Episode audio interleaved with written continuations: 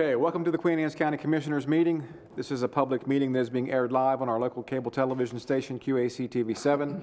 These media broadcasts provide county citizens an opportunity to watch and review our scheduled public meetings.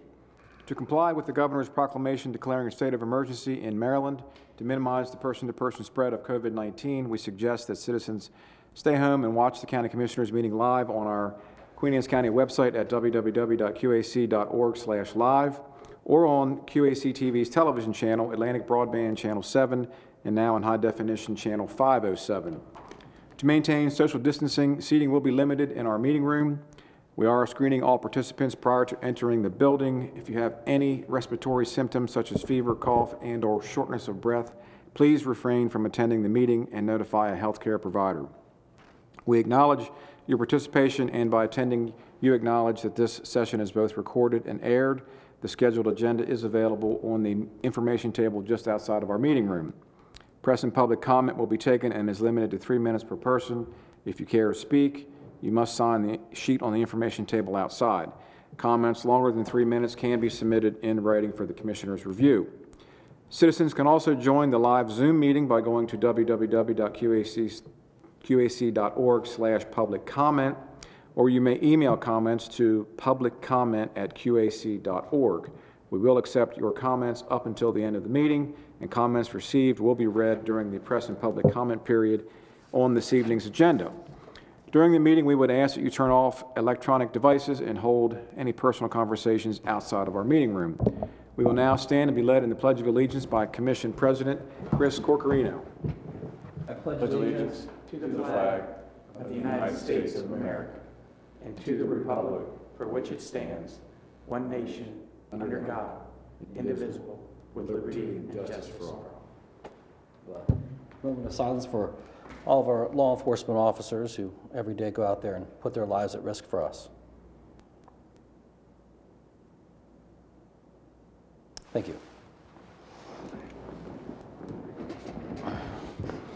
Go ahead. All right, thank you, Commissioners. Uh, We just held a um, closed session under Section 3-305B7 of the General Provisions Article to consult with counsel, and under Section 305B1 to discuss boards and commissions. And we did reach consensus on a three boards and commissions. Uh, The first one being the, the new formation of the Travel and Tourism Advisory Committee. So uh, would one of you gentlemen like to read off the membership of the, or would you like me to do it? Why don't you read them and then we'll make the motion off of All right. ones. So we have a number of members, uh, nine folks to the uh, Tourism, Travel and Tourism Advisory Committee. We have uh, Derek Janes, CEO of Chesapeake Bay Beach Club, John Andres. I'm sorry, From- uh, do we- do we have to say their terms as Oh, well? excuse me. Thank you, Commissioner. Yes, uh, the first one, Derek Janes, uh, three-year term. John Andres from the Queenstown Harbor Links for a three-year term. Jody Schultz, Fisherman's Inn, Fisherman's Crab Deck, Hyde Place, two-year term. Brian Truitt, Patriot Acres Farm Brewery, two-year term. Dolores Jones, Director of, Director of Sales and Marketing, Kent Manor Inn, for a two-year term. Catherine Bonner, she's retired, but she has experience in the group and travel and marketing industry for a two-year term. Gail Owens, the Executive Director of Eastern Shore Heritage, three-year term. Eric Hoffman, operator of the Holiday Inn Express, for a three-year term. And Michelle Brink Pringle for a two-year term. And she's representing the um, Recreation. recreation industry. Thank you. Um, Make a motion to uh, appoint all of the named applicants to the tra- uh, Tourism Advisory Committee. Second. Motion and a second, any discussion? All those in favor? Aye. Aye. Opposed? Four zero. Okay, thank you, Commissioners. Secondly, we had uh, some recommendations here for the Economic Development Commission. We have three proposed uh, assignments. Uh, First one is James P. Riley, representing the small business sector. Uh, Second is Shauna Truitt, representing the agriculture and brewing sector. And the third is Larissa Costello, um, To represent, I think, finance industry. representing finance industry, correct. So can I get a motion on that, please? Motion to appoint all the nominees to the Economic Development Commission as named. Second. Got a motion and a second, any discussion? All those in favor? Aye. Aye. Any opposed? Four zero. All right, thank you, Commissioners, You and want to just announce He's an abs- why he's absent. not here? Yeah, 401. Okay. four zero. Okay, and, and lastly, we have the Property Tax Assessment Board, and these are representatives that we would recommend uh, to the Governor's Office for selection and reappointment. We have Mark Cassia and Thomas Morris to the Property Tax Assessment Board. Can I get a motion on that, please? Motion to uh, recommend to the Governor's Office to- two named applicants. Second? Got a motion a second, any discussion? All those in favor? Aye. Aye. Four in favor, one absent. Um, And just people out there, Commissioner Moran is uh, on vacation today. He is not ill or anything like that. That's why he's not Much here des- today. Much deserved vacation. Much deserved. much Well, deserved. That's debatable. Gotta get those cardboard cutouts to stick up there. I was thinking about that today. Cardboard cutout for everyone that's absent. Just Put Ronald McDonald in there. put, yes, Ronald McDonald would have been perfect. All right, All right, moving on, then, uh, we have the approval of uh, tonight's agenda, uh, March the 9th, along with the reg- regular and closed session and sanitary commission meeting minutes from your February 23rd meeting were distributed electronically for review. Do we have any additions and/or corrections? Motion to approve as submitted. Second? got a motion to a second. Any discussion? All those in favor? Aye. Aye. Four and one absent. All right, thank you, Commissioners. That brings us to our first press and public comment period. So uh, we have this uh, statement. Thank you for taking the time to express your views to the County Commissioners during this public comment period. We are, uh, comments are limited to three minutes per person. Comments longer than three minutes should be submitted in writing. If you come forward, please speak clearly at the standing microphone. State your name, address, topic of interest. Keeping the dignity, with the dignity of our office, we ask that all views be expressed in a respectful and civil manner. This commission respects your desire and right to convey your message freely. We ask as a courtesy to the board and our citizens that you respect the commissioner's request to refrain from naming citizens and name-calling when offering any critique. So, No one signed up. have anybody Anybody signed online? up? No one online. Nobody on Zoom? Nope. All right, Moving on. moving right on. Those press If you want to turn to tab number two, Commissioners, we have the Department of Public Works this week. And uh, if Mr. Quimby wants to come in, our Director of Public Works and our Chief Engineer Lee Edgar, they have a number of things, and I think we have the uh, the Warden tonight, Warden Cook. Good evening. So tab two, item number one, we have an update on our detention center addition and renovation project. So take it away, gentlemen. Thank you. Uh, Good evening, Commissioners. Uh, Warden Cook and I are here this evening just to provide you with a very brief update regarding our progress together in the design for the uh, detention center. Uh, Just a bit of history reminder, the building was built originally in 1987, and uh, over the time now, it no longer meets the current incarceration and rehabilitation needs. So we're looking at things like program space, pretrial release, uh, special housing and classification areas. Uh, In addition, the building's mechanical, electrical, plumbing, and security systems are all approaching 35 years old. They've become unreliable and costly to maintain. So we're in the need of the addition of a new facility as well as renovation to the existing facility. Through the past year, uh, Warden Cook and his staff have worked with Public Works engineers and our consultant, ATI, through a design process to uh, plan for expansion and renovation to the building. Uh, It's a three-step design process. We've just completed schematic design, which is really the first concept planning stage. And so we thought this would be a good time to just come in, let you know how we've done with things.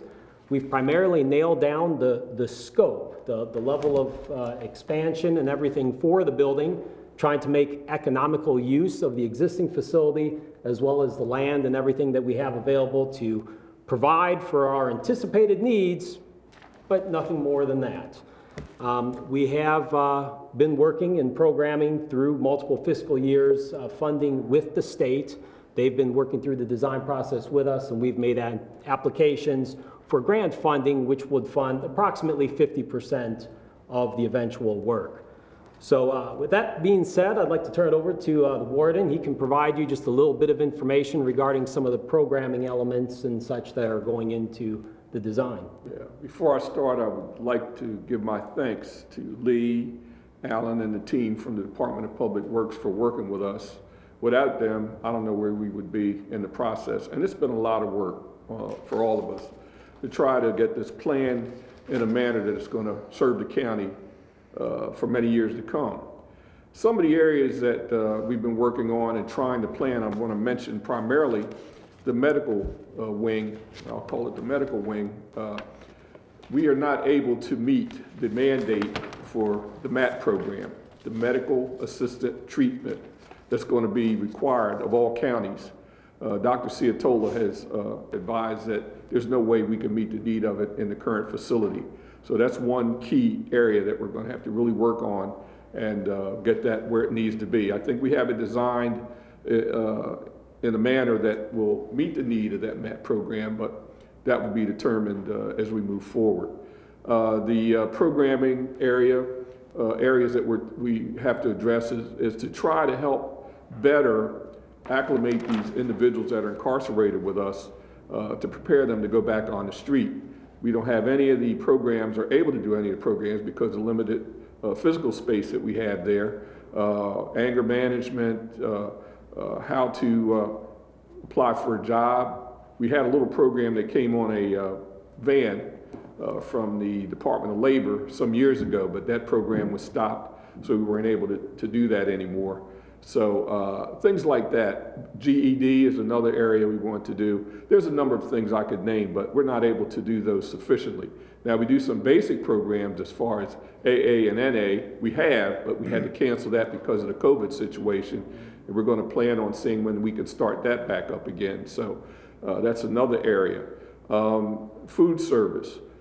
I think we've talked about that kitchen a number of times over the years. And, and that, I, I tell you, I got to give the Aramark staff, my gosh, I don't know how they do it, you know? And, uh, you know, they've made do with what they have. We have made some minor renovations there in the walk-in and some of the storage area in the building. And uh, that's helped out, but still, we're at a loss because one of the things is, uh, as far as getting dry good supplies in, uh, we're very limited in space, so, you know, they can't order the bulk of materials like they'd like to have in that kitchen, uh, you know, for use. And um, that's one of the areas uh, that we really need to uh, look at doing.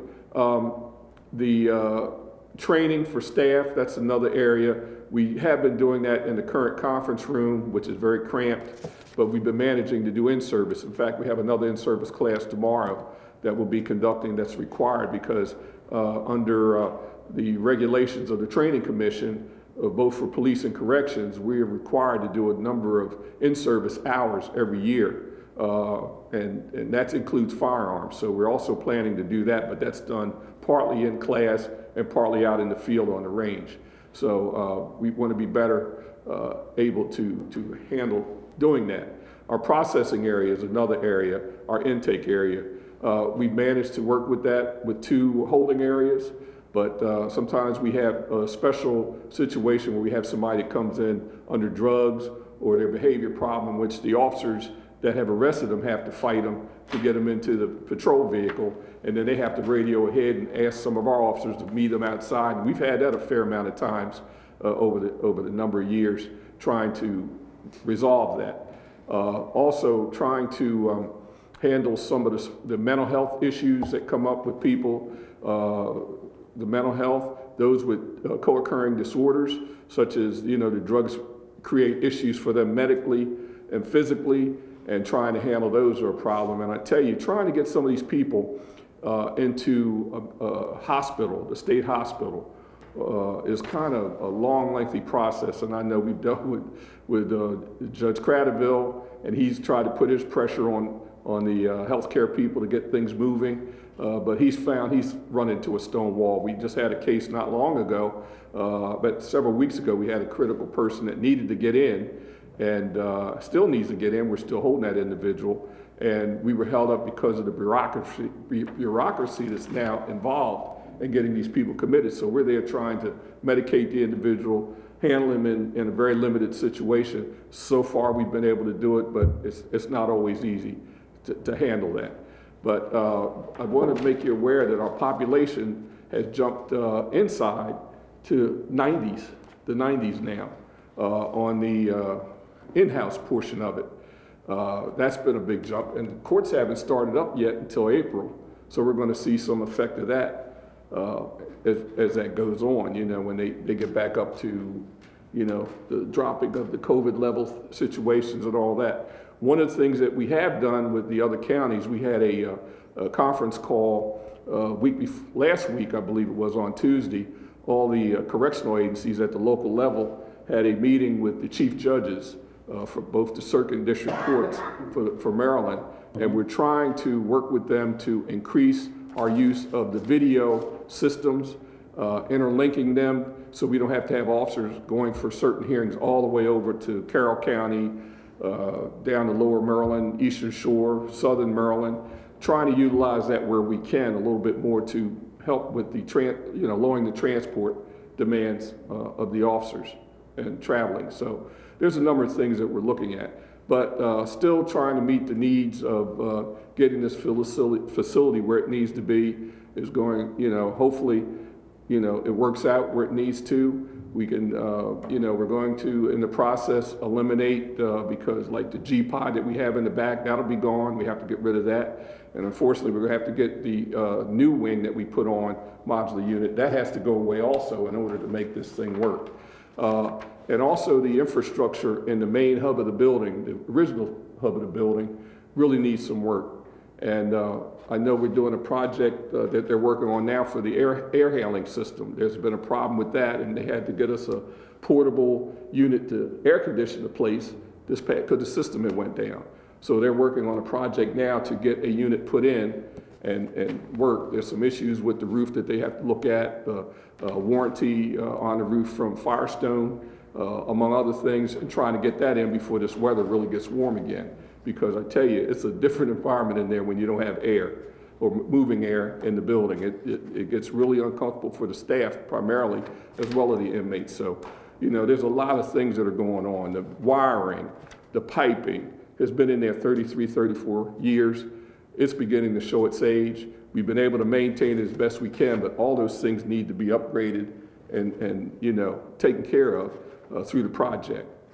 I think I've covered just about Well, I think you did very well, and all the factors that uh, the warden alluded to there were all taken into consideration through this schematic design process. Uh, The fruits of those labors are there before you. Put- Tried to put them together in just a simple, color-coded layout that shows the existing facility with the new, the relation of the new and the old spaces, the beds and everything. Uh, I think it's pretty clear cut, so we'll open up for any questions you have, and certainly you can follow up with us at any time that you'd like. Can you, can you touch on the, uh, the schedule, the bed count, and the uh, cost? Thank you. Yes, so the, uh, as far as the schedule goes, we are, will be proceeding through design development and then preparation of construction drawings through about the next 16 months. It's going to be an intensive design process, so we want to present this to you now before we proceeded further. So we're looking at completing design uh, mid to late next year and looking for putting out to bid in early 2023. So that, that's the timetable that we're looking at. Uh, As far as the bed count goes, uh, the layout that you have is helpful in understanding the changes we've made. As uh, the warden alluded, we're preserving the vast majority of the existing facility with the exception of the G-Pod, which is that C container, which was modified for housing that needs to go. There's the H and I pod where ultimately we determined even though it's a newer component to the building, it would cost more to bring it up to current standards than to replace it. So the layout that you have there is, uh, what that does is it takes the, presently, the building has 150 beds total, of which 148 are general population. So pretty much two special beds. The new completed, renovated, and expanded detention center would have an increase of 23 beds from 150 to 173 total. However, these beds primarily make up all of the programming and special needs, medical, and all that that we alluded to, because the actual population beds will be going down from 148 to 138. And we believe that the 138 number for general population is about right for uh, the anticipated incarceration rates as they're going forward. So we're only seeing a modest increase of 23 beds for the entire building, but understanding that virtually all of those beds are for medical and program area, and then modernization and updates. Uh, Lastly, we're looking at about uh, $30 million is the current uh, budget projection for this. We've seen substantial escalation in construction costs through the last year. Unfortunately, the pandemic has contributed to availability for products and things like that, and we aren't seeing things slow down. Through the last year, all of the different design iterations that we went through, 30 million is about the only number we could make everything work and get the necessary program space and bed counts that we're looking for. Again, we've been working with the state for grant funding spread over several fiscal years, which would fund approximately one half or 15 million of that. So they've agreed to that 15? So far with every fiscal year, and we've been, with our last budget request, we, we indicated that, that the current, as we've completing schematic design, we're looking at $30 million, and we've increased our request for them to $15 million is, is the last ask. And as it goes through that process, we'll, we'll see where they are with that. Right, well, Lamont, we're cleared for 10 now, aren't we? I mean, I mean, 20 now, our cut being 10. Right. Correct. And- But they haven't agreed to the 15 step up of five yet. Is We'll, that- we'll go back before them in, in the next fiscal year, not this Right. year, but the next fiscal year for consideration. Gotcha. Mm-hmm. All reality is it'll be 35 by the time they get the bids in. I mean, I- I'm just telling you, at 12 and a half to 13% escalation right now, and that's on the low end. Yeah, You might as well, we might as well start shooting for 35 and looking for 17 and a half, because that's probably going to be where we're at. I agree with you. And that escalation is material. Everything. Everything labor Everything. costs. Are we going, are we having to displace any of the, the uh, inmates? When we get to that portion, uh, that might be a possibility. Now, the, the initial plan is, is to go ahead and get the new wing done. Move them over. The bulk of that, and move who we can over there. Now, in some cases, depending on the security level of the individuals, I'll be honest with you, we may have to move them temporarily to another facility. I'm not saying that's definite, but we're gonna have to plan for that. Because some of the type of people that we're getting in now, you know, it's kind of really uh, a security concern that we're dealing with. In fact, we had um, Anne Arundel County and uh, Cecil County call us over the last couple days to handle a couple people that were on the higher security uh, risk factor, and we had to turn them down because of the numbers of people that we have in and the COVID situation, because we're still trying to manage to separate new intakes from, you know, So we going don't, so you we know, don't their know disease more than- going into the, the, the virus, I'm sorry, going into the other population. But it's going to be more difficult as the count goes up. Uh, we have uh, a pressure to do weekend sentences again from one of the courts. We're gonna have to do it because if that's what the judge wants, that's what we're gonna have to do. So we're still trying to balance out how we're gonna minimize any, any virus, uh, issues with that. Test them when they come in right away? Tested as far as Is it a rapid test or is it? It's, it's a, uh, we do the temperature, medical will determine for us whether or not we need to go further, but we automatically put them into another uh, isolated area. Right, so if they're just there for the weekend, then, then they're, they gotta be isolated sort of that whole We'll time. do our best with that, but it's Yeah. gonna depend on population. Like I say, population's going up. The female unit now, we have eighteen in there, but we had to move, uh, six out to other facilities. That population just ballooned up, so we're trying to keep it where we don't have to, you know, have, have folks triple bumped or anything like that. So we're still trying to balance that out. And that's, that's going on with several of the other facilities in the region. Those populations are going up. What, what uh, proportion of the staff is vaccinated? Since it's not mandated, uh, we had, I think, I can say a majority of the staff have, but there were some that, that still aren't happy with, with trying to do it. They have their belief and it's not, you know, we're not mandated to force them to do it. And what about the inmates? Is there any offering to them of va- vaccination? We're, we're going to approach that uh, situation very shortly. There's a number of them I've talked to uh, that don't want it. And then the other thing is, you know, when you, you try to plan to have them, sometimes they get out, the court releases them, or Yeah. their cases, whatever, and so you're, you No, I know. just wondered whether, whether health had offered them to the inmates. We have, we have talked to some of them, about I won't say some, but the ones that we had there, we have talked to. But uh, we, we're going to have to plan with the health department on trying to move that forward. Right, but ha- has the health department offered shots to inmates? Not directly, no, we're gonna have to work on that. It just hasn't been, you know, it was trying to get staff done, and, and I know, you know, shots were, were, were limited. So we're gonna try to work on that next. We have a plan to do that. What's the average, uh, or give me some kind of median number for the average uh, term of incarcer- incarceration for, Well, that's changed because of this COVID thing. It's, uh, in some cases, it's increased. In some other cases, folks that would have been incarcerated on the pretrial program, and I can tell you on that pretrial program, we've been almost up to 80 people. I think we did reach 80 Yeah. on that program. And then on the other part of that, we've had some people that didn't work out on that program and they had to be brought back in and they, they had to come back into the facility, you know? So it's just a balancing act. I, I can tell you, we just met with uh, Dave Dawkins and, and uh, Wes Crabtree, who we're, we're putting in with, with um, Dave to work on that program. And it, they, I mean, they have been just really, really running with that program and, and trying to manage it and all. And we're, we're doing some changes in the schedule to help that a little better. Because Wes has had to help in the back sometimes. And now we're trying to get it so he just stays there with David and, and does what they need to do. And it, and, and it, and it's just a full day of them doing that, you know, just trying to keep up with that. And then there's sometime the court calls and wants to change the, the time of the hearings, which puts a little pressure on them because they need so much time to do the cases and, and do the backgrounds on them. And uh, sometimes that really presses them, you know, tight. And, you know, that's one of the things that uh, we're trying to help them out with.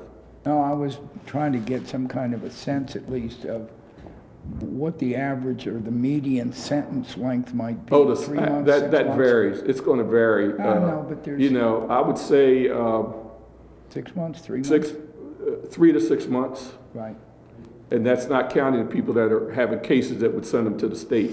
So that's going to vary, because sometimes they keep those longer pretrial than they do, you know, for those that can't get out, longer pretrial for those state cases. sure. Thank you, sir. Okay. Anybody else have any other questions? All right, thank you. Thank you. Thanks, Warden. Thank you, Lee. Okay. All right, uh, Commissioners, uh, if you want to convene as the Roads Board, we have a few items for the uh, Roads Board tonight. and, Make a uh, motion that we uh, convene as the roads board? Second. So if uh, we have Chief Roads Engineer Shane Moore, we have, uh, if you want to flip to item number two on page seven, we have uh, a deed of dedication for Meadowbrook Estates Phase Two. Can we get a motion on that? Move to execute the deed of dedication for Meadowbrook Estates Phase Two. Got a second? Second? Got a motion second. Any discussion on that? No? Okay. All those in favor? Aye. Aye. Any opposed? Four in favor, All right. one on the beach.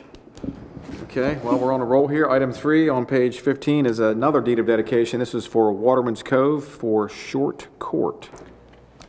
I'll make a motion, we execute the deed of dedication. Second. Got a motion second. Any discussion? All those in favor? Aye. Aye. Any opposed? Four in favor, one absent. Okay. If you want to, uh, item number four is uh, replacement of some fleet equipment, uh, some chippers. So. can we I get a move to motion on that? purchase two Vermeer BC 1000 XL chippers from Vermeer All Roads of Annapolis Junction, Maryland, in the amount of 78,676 via the Sourcewell contract number 062117-VRM. Second. Got a motion second. Any discussion? All those in favor? Aye. Aye. Any opposed? Four, four in favor, one absent. Right.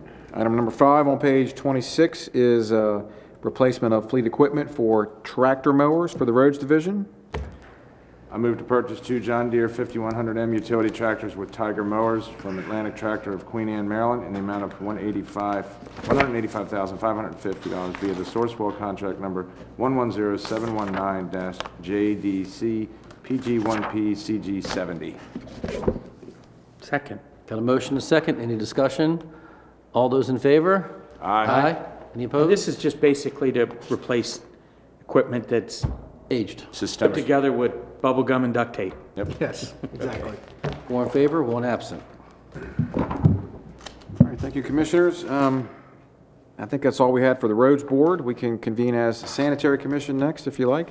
You have two items Convene there. as Sanitary? Second? Okay, stay up there, Shane. All right, first item is an uh, informational item, Household Hazardous Waste Day. So Shane, you want to present that? Sure. On uh, Saturday, 17th, 2021, Kent County will be hosting the Midshore Regional Recycling Program Households Hazardous Waste Disposal Latex Paint and Electronics Recycling Event. This event will be held at the Nicholson Drop-Off Center at 23750 Larney Nick Road in Chestertown from 8 a.m. to 2 p.m., rain or shine.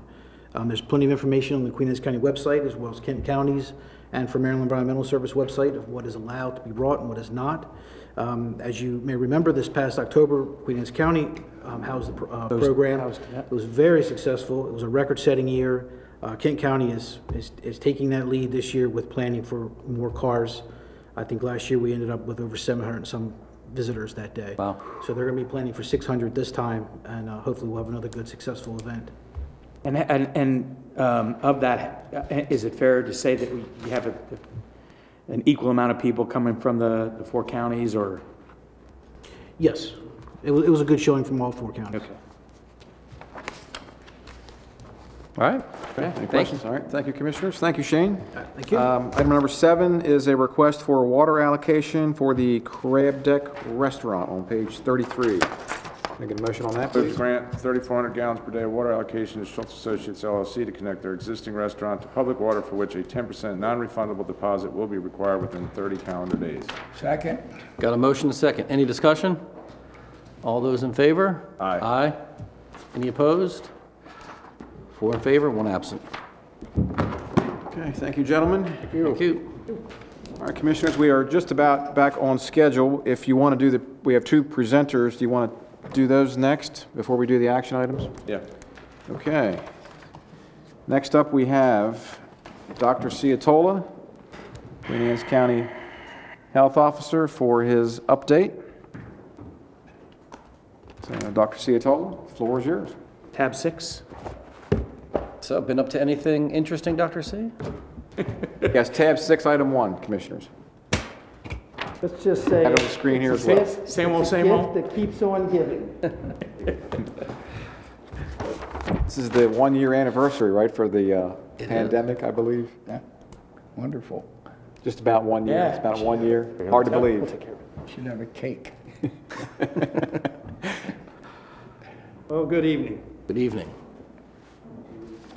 Well, the good news is the governor opened everything up as of Friday at 5 o'clock in his press conference today. So what did he say? I missed the press But conference. basically, we're going to follow the state's guidelines. Capacity restrictions have been lifted on indoor dining. The issue is still the bars. I mean, there cannot be any standing and food consumption, so, and six-foot distancing is still required. If you're not sitting down. Masking is still required, If you're not sitting down. right. Okay.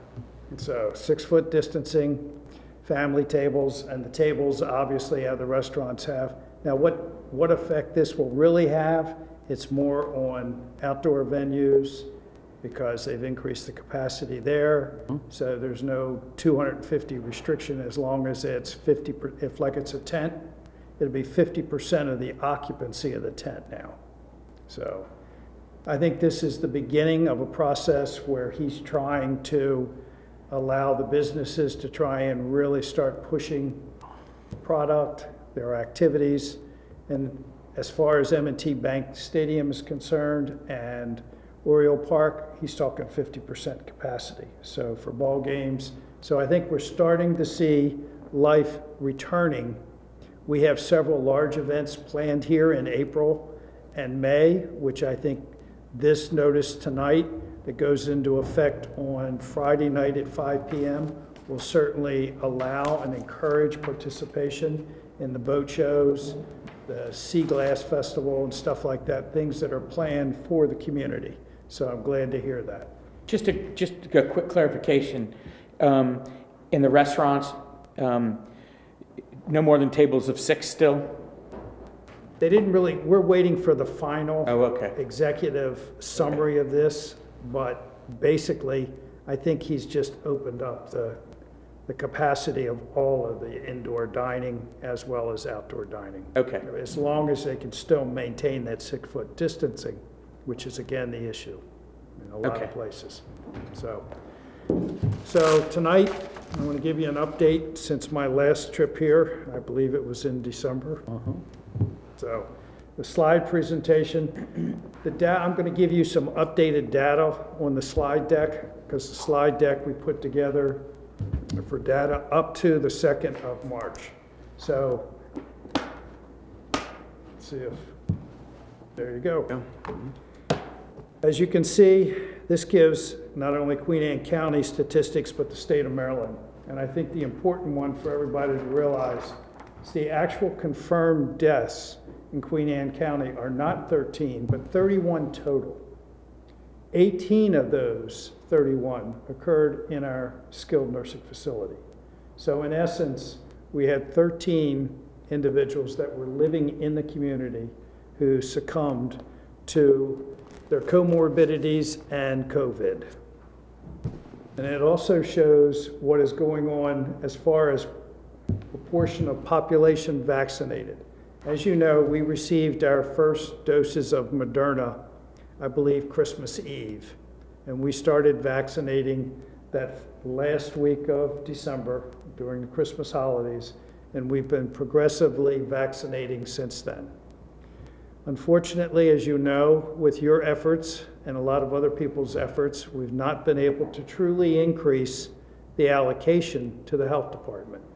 We started off with an allocation of 500 a week, then they cut us back to 300 a week, and one week they cut us back to 200 a week, and this week we got 400. So hopefully, over the next three to four weeks, we will look at allocations of 400 doses of Moderna per week. We did receive some J and J, very limited number of J and J vaccine, and we are using the J and J for our mobile team that's doing housebound individuals that are truly limited in their ambulatory ability. It makes it much easier to do a single shot instead of having to schedule these 28-day second dose. We're also using it for some of our first responders and public safety who would prefer a single dose J and J as opposed to the Moderna vaccine. We will probably have all of that allocation done by the end of next week. So, looking at percentage, according to the state, between other entities vaccinating, and understand, we've had a lot of our citizens go out of county, some to Six Flags, some to Waldorf, some to Anne Arundel County, the Walgreens, the CVS's. Here in Queen Anne, we have the pharmacy at the Safeway, which is doing essentially 20 individuals a day. They are cooperating with us, the health department. We give them 10 names, register those 10 individuals for the Safeway. And we're taking it off our master list of 75 and older. We are dwindling it down. As of today, we're sitting at about 2,200 remaining 75 and older. The other entities that working with vaccination in the county is the two Walgreens, the one in Chester, the one in Centreville.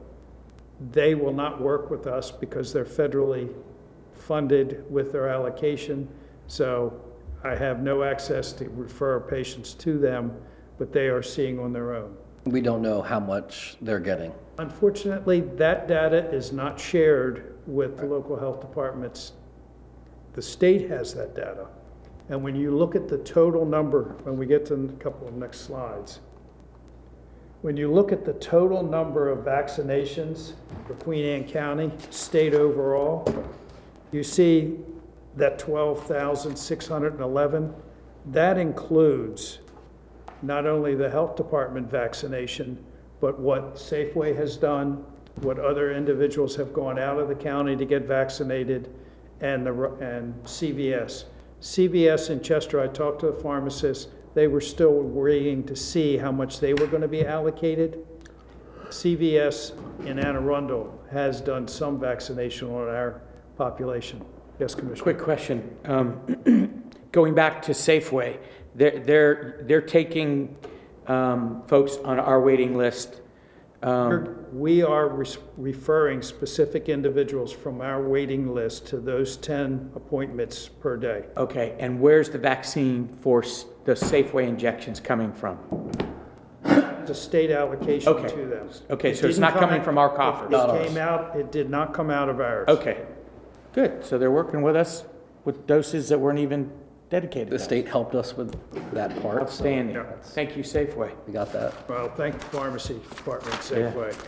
Andrea, the pharmacist, was very helpful in getting this set up and working with us. I've adjusted the numbers on the next column, and this is specifically Queen Anne County Department of Health totals. As you see, initially you had 82, 8,262 total. Well, we vaccinated 600 and some people yesterday, both first and second dose. And as of now, we have 8,344 total. 4,899 first doses have been administered, and 3,445 second dose. Okay? As you can see, we started off slow in December, started to ramp up in January, and we ramped up pretty good in February. Uh, And depending on how much allocation we get, I hope to double what we did in February. This gives you a breakdown of what we're doing weekly. And this Friday, we have another first dose clinic at Kent Island Fire Department. 600 doses have been allocated for that clinic, and it is already filled. Now, we have a standby list. And the way we have a standby list, that little 10-dose vial really has 11 or 12 doses.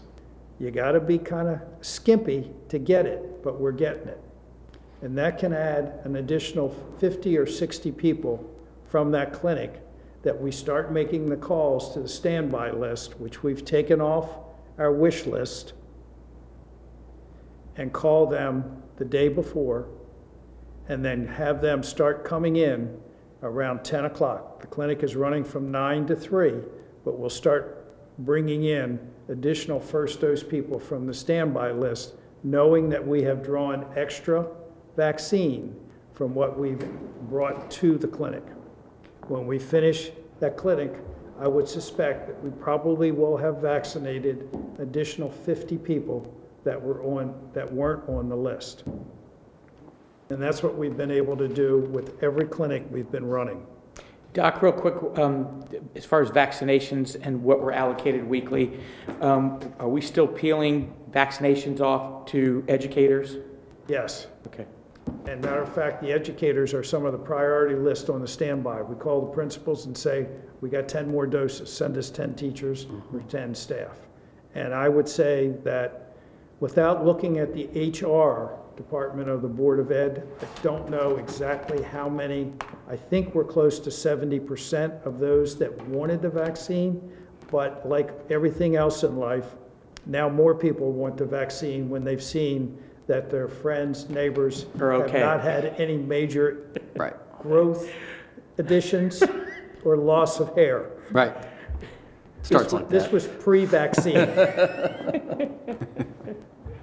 Now, gives you a pretty good breakdown on age. We've done over 2,000 of our 75 and older, but we still have an about additional 2,000 more to go. And I would hope within the next week and a half to 10, two weeks, to be able to move into our 65 and older. We are hitting some that are in that 65 and even 60 if they have a specific medical condition that makes them higher risk. I've kind of prioritized those. And our mobile team is going out on Tuesdays and Thursdays. They have done all of the congregate housing, all the assisted living facilities, the, D, the DDA have met all of those, and now they're starting to make the home visits to the homebound. So we are technically, when we have enough vaccine, vaccinating five days a week. We did Sudlersville last Wednesday. The plan is to take next week's 400 allocation to Sudlersville on Wednesday. We have another second dose clinic on Monday at Kent Island. But with the fact that I'm only getting 400, and there's no sense in splitting these appointments and these vaccine clinics to small numbers, like under 200, makes no logical sense from a logistics standpoint. We're vaccinating, as we did Monday, about 650 people between 9 and 2, with about 14 to 16 staff members. We have six vaccinators, we have a vaccine prepper, we have admin staff doing the registration, IT staff. So this is a fairly large contingent that we're moving to do all this. And I certainly would like to uh, thank Kent Island Volunteer Fire Department and Sudlersville Volunteer Fire Department for letting us use their halls. Without that, we wouldn't have a space to be able to allow observation of the vaccine recipients for 15 minutes. That's the holdup, because we've got to have a room big enough to do social distancing and observe. And to this point, knock on wood, we've had no adverse reactions at all. This slide gives you essentially what we're looking at, total in Queen Anne residents. Now, obviously, people have been coming to us. The links were shared with family members, work, co-workers. So, but you can see that we're pretty much now sticking pretty close to residents of Queen Anne County.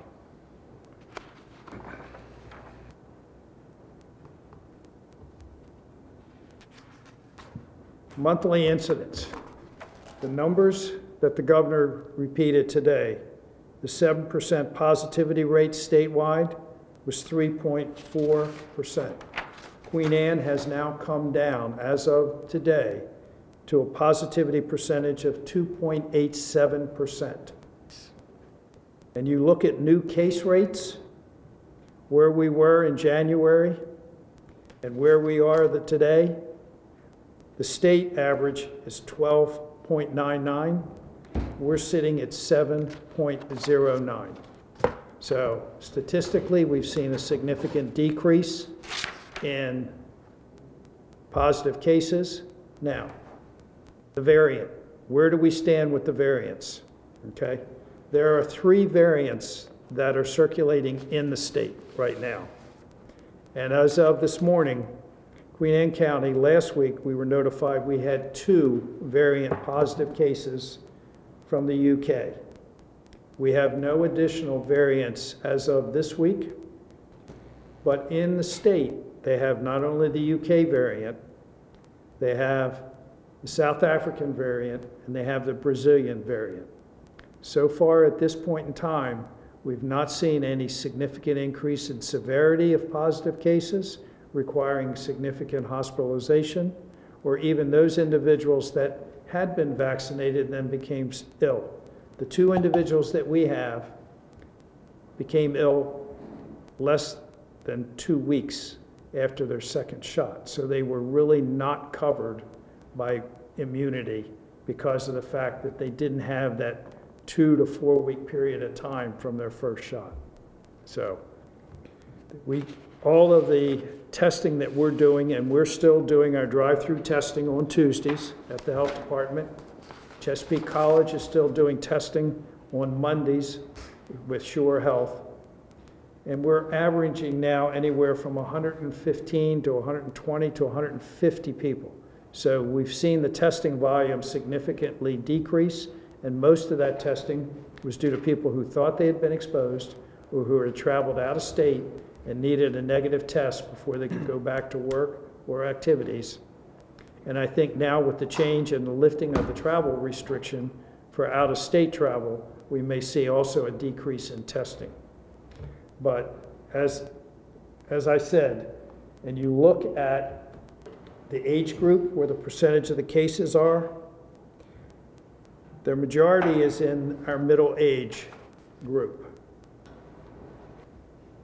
It's in that 25 to 55 that is the predominance of the cases that we've experienced. And you attribute that mostly because that group is not staying home? No, they're working. Let's just Or say. they're, wor- or or they're That- working? That's That the the working. most active group, both in work, because most of this is acquired outside of the home. And when it is brought into the home, the entire family usually ends up getting it. But it's also the most active in other activities, leisure activities, and socialization. But that's what we expect. But overall, when you look at the severity of what we faced, looking at the monthly hospitalization as well as our monthly deaths, and you see what happened in January. We had six deaths in January. Um, but when you think about the fact that total, we had 13 community deaths, I think that Queen Anne County has fared extremely well due to the diligence of our citizens with distancing, staying away from large gatherings, facial coverings, and really being mindful of protecting our senior population. So before you leap away from my go favorite, my favorite chart there, hospitalizations. Nationally, hospitalizations have gone down from about 95,000 in the country to 44, 3 or something like that, which is to say that in two months, it's declined by 50% or more. Uh, Our hospitalizations here were tending to run about eight. We were holding about steady at eight for a good bit. What have we got sitting out there now? Six. So that's a little bit less. What do you attribute the decline in hospitalizations nationally to? Uh, The advent of the vaccine or more, more? I think it's a combination, you're having some degree of herd immunity, you're having an effect from the vaccine, but I think the monoclonal antibody treatment, which is done as an outpatient for those that are diagnosed within that first couple of days, starting the monoclonal antibody treatment, which is essentially outpatient IV treatment, and then monitoring them for about four to six hours after they receive it, that has significantly reduced hospitalization. What is your anticipation if we've cut hospitalizations in the last six weeks in half? Where are we going to be in April or May? Does that, I hope when we hit April and May, we have zero hospitalizations. But realistically, we may be looking at maybe two, two to three. And that seems to me to be a very highly significant fact, because once you get down to that, don't you have this, uh, really a um, parallel circumstance to just regular flu? Well, you, you get to a parallel circumstance with anybody with significant respiratory disease. And these are hospitalizations with other comorbidities. These aren't necessarily, I think, Shore Regional Health's data dashboard today showed three or four hospitalizations secondary to COVID. So some of these hospitalizations could be for other reasons. Mm, and They may just have a positive COVID test, and it's not necessarily COVID-related symptomatology. And the other thing you're seeing now is with the reduction, the overall reduction in hospital inpatient activity, mm. you're also seeing normal hospital inpatient activity increase. So the total bed usage in a hospital is now starting to come back to more normal levels. The inpatient surgeries, those patients that are in for medical treatment, cardiac treatment, and stuff like that. So we're starting to see a definite return to a more normal parameter as far as what we're looking at as far as hospital activity. And Shore Regional Health, up to this point in time, we've only had one location for monoclonal antibody treatment, and that was at Peninsula Regional. Shore Regional will have the capability within, probably, the meeting I had this evening before this meeting was within the next 10 days to two weeks, we will have that capability at Easton and at Chestertown.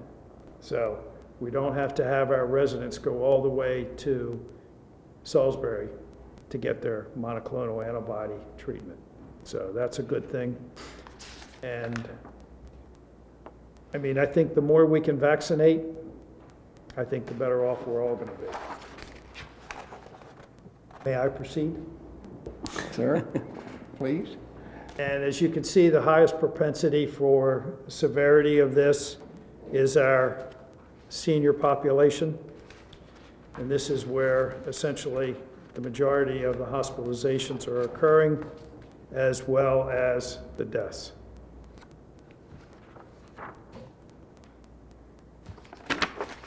This is a pretty good breakdown of age group and total cases.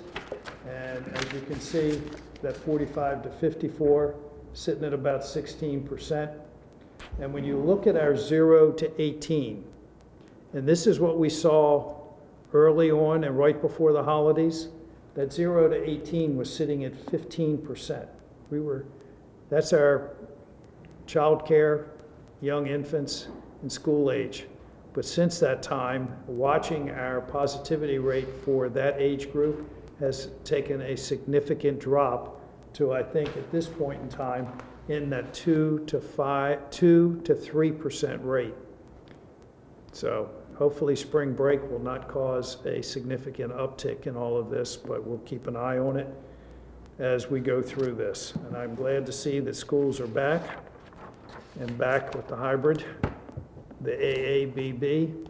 And before we take any further steps with the schools, I would certainly recommend we see how we do with this process before we tender any consideration for going into full return to class.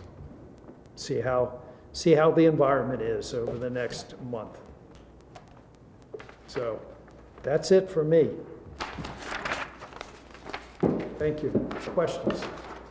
I don't have a question, because I talk to you all the time, get lots of information, but I do, um, every chance I get, want to let the public know um, what an amazing job you guys are doing. And the complaints that I hear out there, um, they're not a reflection on the work that you guys are doing. It's just a matter of supply for vaccines. When you only have a couple hundred a week that you're getting, you can only do so much. And what you guys have done is you've got even more out of what you're getting, which is an amazing thing. I, I, I hope people understand that. That I mean, you're you're getting more doses out of the allocation than what was initially expected. So we're getting more jabs into the arms with a limited supply. I mean, it's the most Every- resourceful you could be. Every drop in that vial, to me. Right. is precious liquid gold. Right. I mean, when we say nothing gets wasted, I mean literally, nothing is getting wasted, and that's a, a, a tremendous benefit to the citizens of Queen County. So, thank you. Jack? One, one last one from me. Our clinics that we're, u- we're putting out are staffed with what, nurses from health, or who's mainly there? What I want to know is, the reason I'm asking that, is that something that is going to deplete any department we have, like EMS, over time? Or do you feel I confident? have, I have pulled back the utilization of EMS providers. We still have an EMS presence in, in the area. We have occasional, when we have a large clinic, we may have one of the paramedics with us to help vaccinate. But right now, when I'm running six vaccinators, that's a combination of health department nurses, clinical nurses, as well as the Maxim nurses, the contracted nurses that we have hired through the health department. Right, so you- you're happy that we can I'm keep happy, I'm happy with what, the way things are flowing. We have our admin people, both from the health department, and I must say, our area on aging, and I will put a shout out to Kathy Willis. Her staff has been maintaining the call center. And once we developed that wonderful wish list of I want a vaccine, that thing hit 29,000 yesterday. And we've worked out a deal with CRISP, the state reporting system for medical vaccination. We sent that list to CRISP because they will be able to comb through the list and already identify individuals that have received their vaccine. Because what we have found, a lot of the people that we're now calling on that list have already been vaccinated. So we can call that list down from a time progression and management standpoint. It makes it less onerous than trying to go page by page. So, So I'd just like to say on behalf of the public, you know, you've been complimented and thanked a lot, but it goes on, and thank you again. Sir? anything else? Anything else? All right, Thank you. wipe the Doc. table. Thanks, Dr. Ciotola. Always very informative. All right, Commissioners, um, we have Mr. Curtis Blau, Recreation Program Coordinator. We have a couple of proclamations to uh, give out this evening, so Curtis, if you want to make your way in. Yeah, we have two folks coming in. Thank you. Yeah. Curtis, come on up. Commissioners, you can, um, we're looking at item number two, tab six, item two and three on page 13 and 14. So Curtis, take it away. I don't have any papers with me, so I was hoping you all did. Um, Oh, my we do, we do. yeah. Okay, my name's Curtis Blauk. Um, We're here to um, do the Good Sportsmanship Awards. Um, uh, Maryland has made the proclamation for good sports for the state for the m- month of March of 2021. And I have a player and a coach here to uh, introduce. I don't know which one you want to do first, but uh, You want to do the proclamations next? Sure. Yeah, all right. Sure. So let's start with, um, let's start with Brianna.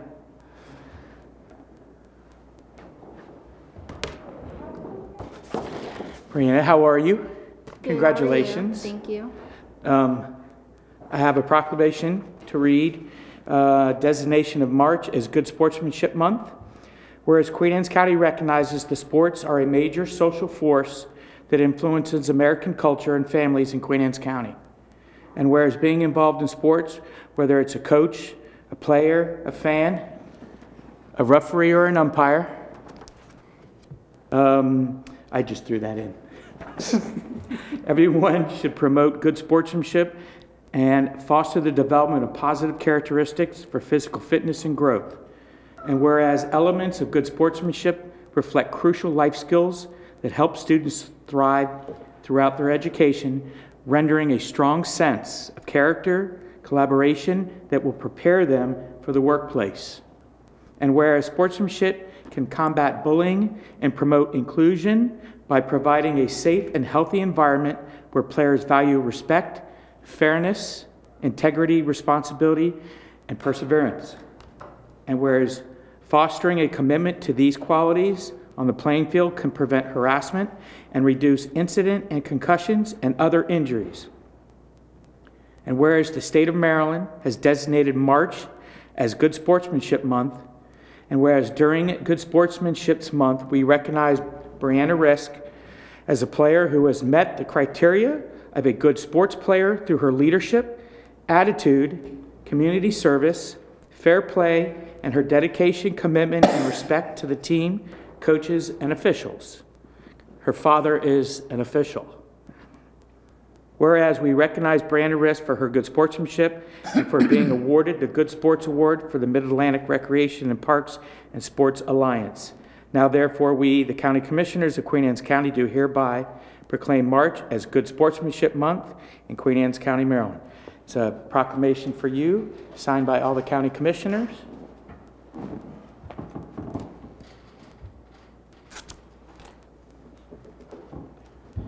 You can come up and get this, Brianna. And I think probably your father wants to take a photograph. Congratulations. Turn around, face your dad. There you go. That's a Queen Anne's County Challenge coin. Thank you. Good job, kiddo. Good job.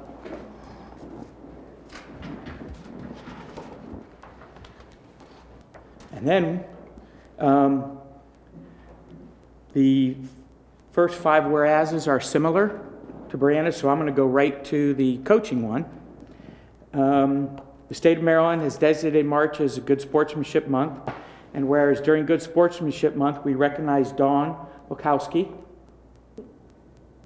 Stephanie Grottendick. Dawn Wachowski nominated me. Yeah, Dawn, Dawn nominated her. okay, We'll get you a corrected one. All right, we'll make the corrections as coach who has met the criteria of good sportsmanship. So I, I apologize. Um, what is your name? Stephanie Grottendick.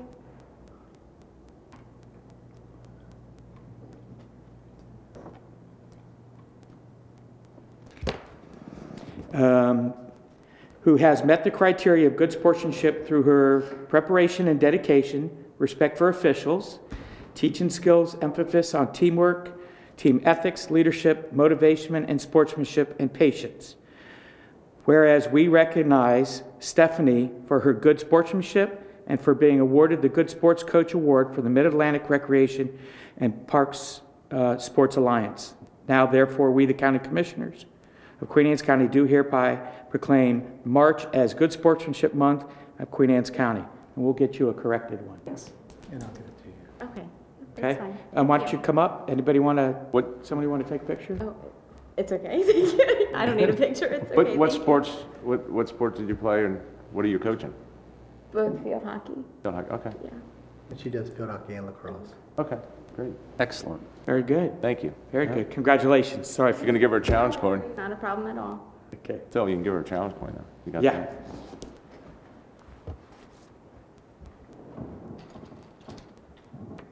There you go. Thank you. Thank you. Thank you. Appreciate. Thank you. All right. All right. Thank you. Thank you very much. Congratulations. Thanks for coming in tonight. Thank you all. All right, Commissioners, that's all of our presentations for this evening. We do have a few action items to take care of this evening, so if you want to flip back to tab number three. First, we have um, a proclamation for character counts, Pillar of the Month, responsibility. Jack, you want to read that one? I'll do the Want next to one. take, uh, What am I doing? Do I have it? Responsibility. Where- I don't have the hard copy, but it's in the, yeah, uh, tab three, item one, page There we one. go. Alrighty then. Uh, Pillar of the month for is responsibility. Uh, whereas Queen Anne's County is a character counts community, and this month we celebrate the character pillar of responsibility. And whereas by striving to work toward our own wellness goals, we are better equipped to help others. And whereas by confronting diverse perspectives in a respectful, productive way, we are taking responsibility for ensuring equity. And whereas by considering and honoring the viewpoints of others, we are responsible for fair minded and enlightened dialogue. And whereas by listening to one another with an open heart and mind, we are responsible for hearing other perspectives and agreeing or disagreeing amicably. And whereas by taking initiative and utilizing foresight, we are taking responsibility for planning and organizing events and activities in the most effective manner. And whereas by following through on the things we agree to do, we show responsibility by honoring our commitments. And whereas by accepting the notion that complex problems require all hands on deck responsible individuals pitch in to find solutions, even if it's not their problem. And whereas in the event that a seemingly well-planned project falls short of its expectations, responsible individuals own their mistakes. And whereas by examining the origins of our truths and convictions, we are more open to understanding the truths and convictions of those with opposing views. And whereas by choosing our words with kindness and respect at the forefront, responsible individuals always consider the power of those words on others. Now therefore, we, the County Commissioners of Queen Anne's County, do hereby designate the Character Counts Pillar of the Month for March is responsibility. all right. Okay, thank you, Commissioner. Item two on page two is uh, another proclamation. This is uh, for March, which is Endometriosis Awareness Month. All right, it's uh, Proclamation 21-11, whereas March is Endro- Endometriosis Awareness Month, and whereas endometriosis is a condition where the uterine lining grows outside of the uterus, on ovaries, fallopian tubes, and other locations throughout the abdomen and body. Whereas endometriosis affects 176 million reproductive age women worldwide. And whereas uh, those who have endometriosis often have a diminished quality of life due to pain caused by the disease. Whereas, unfortunately, there has been a great general lack of awareness due to the normalization of symptoms being shrugged off as a severe menstrual pain, which contributes to the delayed diagnosis for many women. Whereas, when symptoms are not identified early enough, it can take anywhere between 3 to 11 years for a woman to be diagnosed with endometriosis, as reported by the National Institutes of Health and the U.S. Library of Medicine. And whereas there are four ways to spread awareness about endometriosis talk about endometriosis to open lines of communication with yourself, your family, friends, and most importantly, your healthcare provider. Join an event such as Endo March, a worldwide event where survivors and supporters gather to march for awareness. Educate yourself and your loved ones that might be experiencing signs and symptoms of endometriosis. Share your story to help others understand what you have been through, which can be a beneficial part of the healing process. Now, therefore, we, the County Commissioners of Queen Anne's County, do hereby proclaim March as Endometriosis, Endometriosis Awareness Month to bring awareness to this debilitating disease so that the healing process can begin. All right, thank you, Commissioners. Okay, our next uh, item is on page three through 53. This is the Federal Transit Administration, F- FTA, and MTA cer- certificate and assurance package required for the FY22 Annual Transportation Plan for Queen Anne's County. This is an annual thing that we sign each year that provides us uh, funding for our specialized transportation assistance program uh, through county ride. So can I get a motion on that, please? We, the Queen Anne County Commissioners, do hereby adopt the authorizing resolution 21-05 for the Federal Transit Administration, FTA, and Maryland Transit Administration certifications and assurances fiscal year 2022 packet in order to certify that Queen Anne's County Department of Community Services Area Agency on Aging will operate the public transit system and the statewide specialized transportation assistance program. Get a second? Second. Got a motion to second. Any discussion? All those in favor? Aye. Any opposed? Four in favor, one absent. Thank you, Commissioners. Item number four on page 54 is Budget Amendment CC 29, Hometown Tourism Grant. And This is a grant received uh, by the Office of Tourism from the Maryland Department of Commerce uh, for uh, hometown tourism advertisements for restaurants, entertainment, wineries, and breweries, distilleries, attractions in Queen Anne's County. Motion to approve Budget Amendment CC 29. Second. Got a motion and a second. Any discussion? All those in favor? Aye. Aye. Opposed? Four in favor, one absent. Thank you, Commissioners. Item five on page 55 is Budget Amendment CC 30. This is an amendment that establishes additional budget authority to distribute the fire impact fees in fiscal year 2021. Move to approve Budget Amendment CC 30. Second. Got a motion to second. Any discussion? All those in favor? Aye. Opposed? Four in favor, one absent. Thank you, Commissioners. And our last item tonight is Budget Amendment CC 31 for public drainage. And this is a budget amendment that will decrease budget authority uh, for our public drainage project, which is uh, unrealized uh, state grants. I move to approve Budget Amendment CC 31. Second. Got a motion and a second. Any discussion? Yeah, Todd, what, is this one specific project or various projects? Now, that's a, that's a good question, Commissioner. This is a, a bit unusual. The, um, in the capital budget, um, we, the Public Works had put in, um, uh, anticipated state grants each year for public drainage, all of which were unrealized, and those, those values had, had accumulated over a number of years. And we're going back this year, looking at the capital budget and, uh, decreasing stuff, removing stuff that was not realized. So this is just an accumulation of, uh, of several years that, of grants that we never, never received. So would these projects have tied into uh, helping with our MS4 side or no? They certainly could have been, but this, this, these were started well before MS4 was even uh, Right, on no, our I- radar. I but get yes. you. Okay. But we're always looking for state grants for, for public drainage, and they're, they just weren't realized in those particular years. So we're just trying to get those Clean off up the books. Yep, Gotcha. that's correct. All right, we've got a motion to approve budget amendment CC 31 and a second. All those in favor? Aye. Opposed? Zero. Four in favor, one absent. All right, Commissioners, that's all we had for our action items for tonight. Uh, We can move to roundtable if you like. We got no press and public comment? There's no one out there. Yeah, we have done. All right, Okay. Commissioner uh, Steve Wilson. First. The matriarch. Ah, Indeed. Um, um, um, I think the most significant thing that's been happening in our space is just the beginning of the wind down of the, one of the worst years this country has ever had. And uh, I'm delighted to see it moving downhill, and I think this hospitalization rate thing that I brought up before is the key to the whole thing, because hospitalizations in the United States have dropped by 50% in six weeks. And if that trend continues into May, it's going to reduce the hospitalization and death rate in this country to something very little more than common flu or colds. And I think that's a super critical point and a cause, it should be of great optimism in the United States because I think things are actually getting better around here. So I'm quite happy about the direction the country's headed in right now. So that's it. Commissioner Dumenil? Well, I had a list of things on my uh, list for roundtable discussion. Um, I'm going to eliminate a couple of them.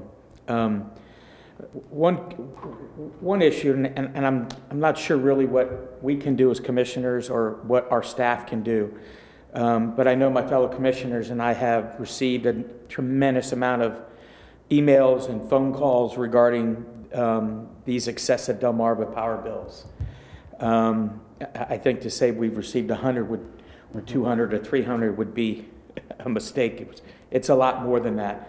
Um, Know that, that uh, to a certain level, our staff and, and, and uh, our county administrator have been working with the folks at Delmarva Power, trying to figure out why we're having these, these exorbitant and these uh, sometimes triple amount of uh, electric bills that, that people are, are having to deal with financially. Um, I don't know what we can do as a body um, to address this with Delmarva. Um, Perhaps maybe just a letter uh, it- signed by my fellow commissioners, uh, asking that they, you know, look closely and delve into any possibilities as to why these folks are receiving these, these, these crazy electric bills. Um, Then the other thing is, um, I know that uh, prior to the commissioners' meeting, uh, two of our county commissioners met with the Board of Ed. Um, There's some concerns that parents have shared um, with when um, they can expect their children will be heading back to school at least for full days, a couple days a week.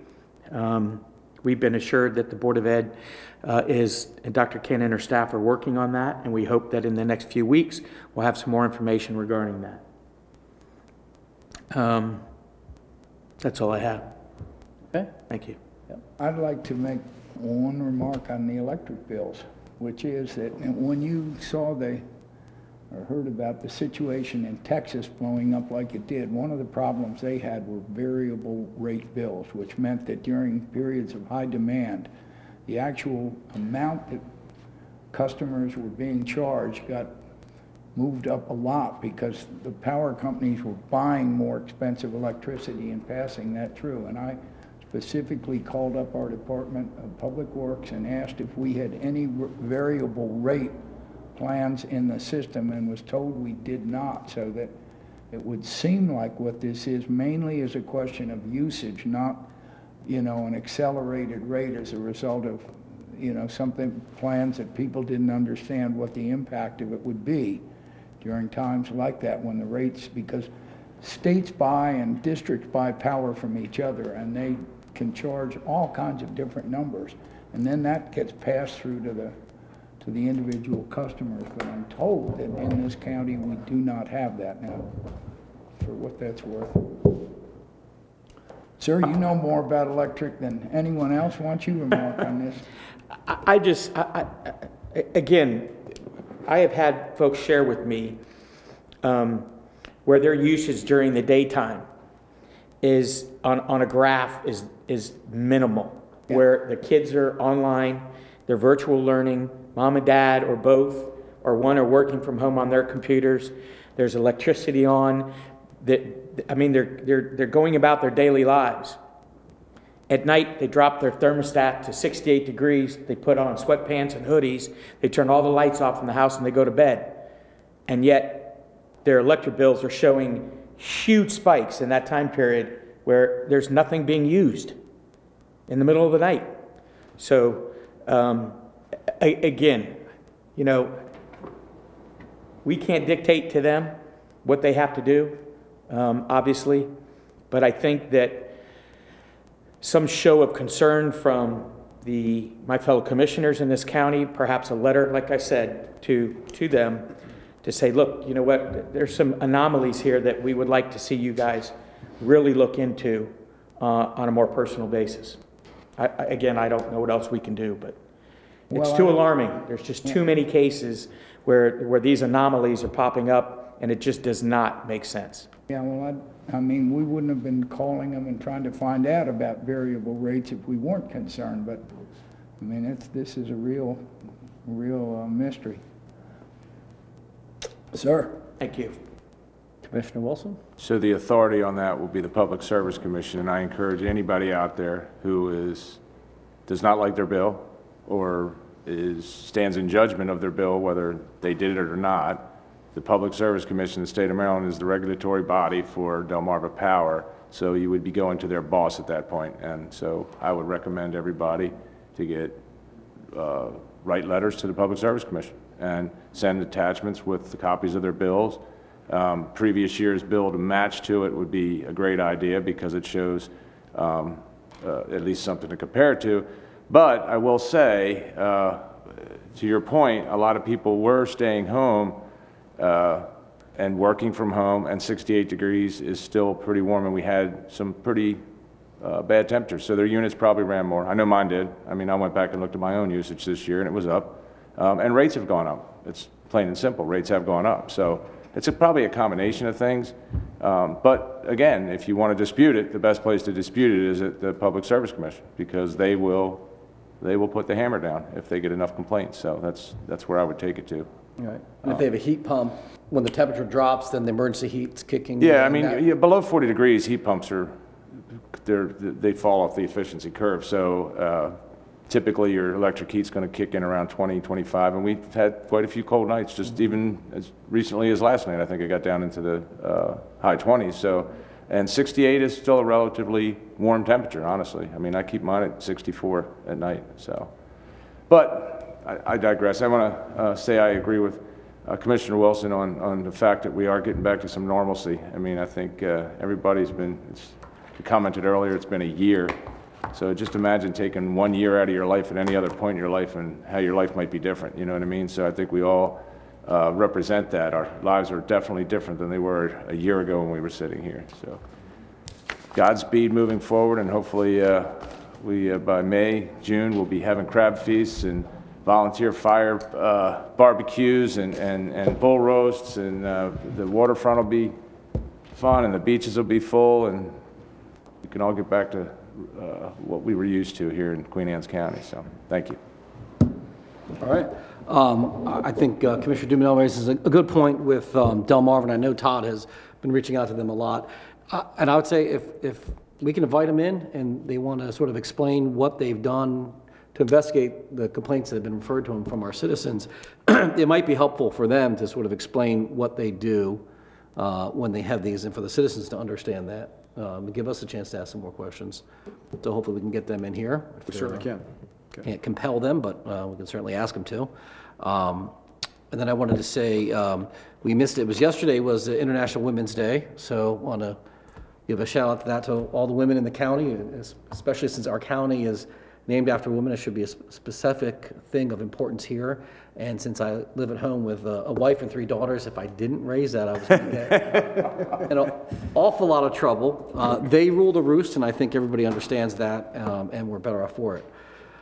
Um, would Say again, thank you to Dr. C and everybody with the vaccine rollout. Uh, I know there's a lot of people out there still very um, concerned. Um, I see the comments that people are on there on Facebook about they don't think the county's doing a good enough job. And I will say this, if you don't think the county's doing a good job, job on the vaccine, you do not know what you're talking about.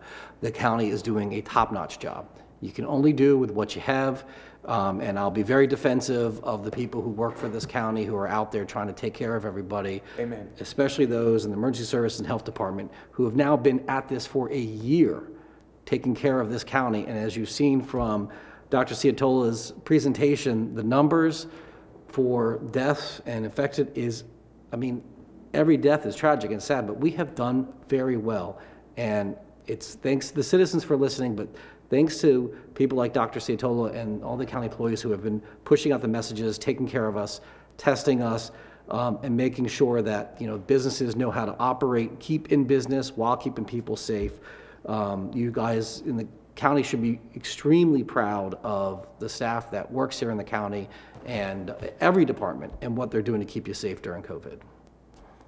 And that's, with that, I make a motion to adjourn? Second. all right, adjourn.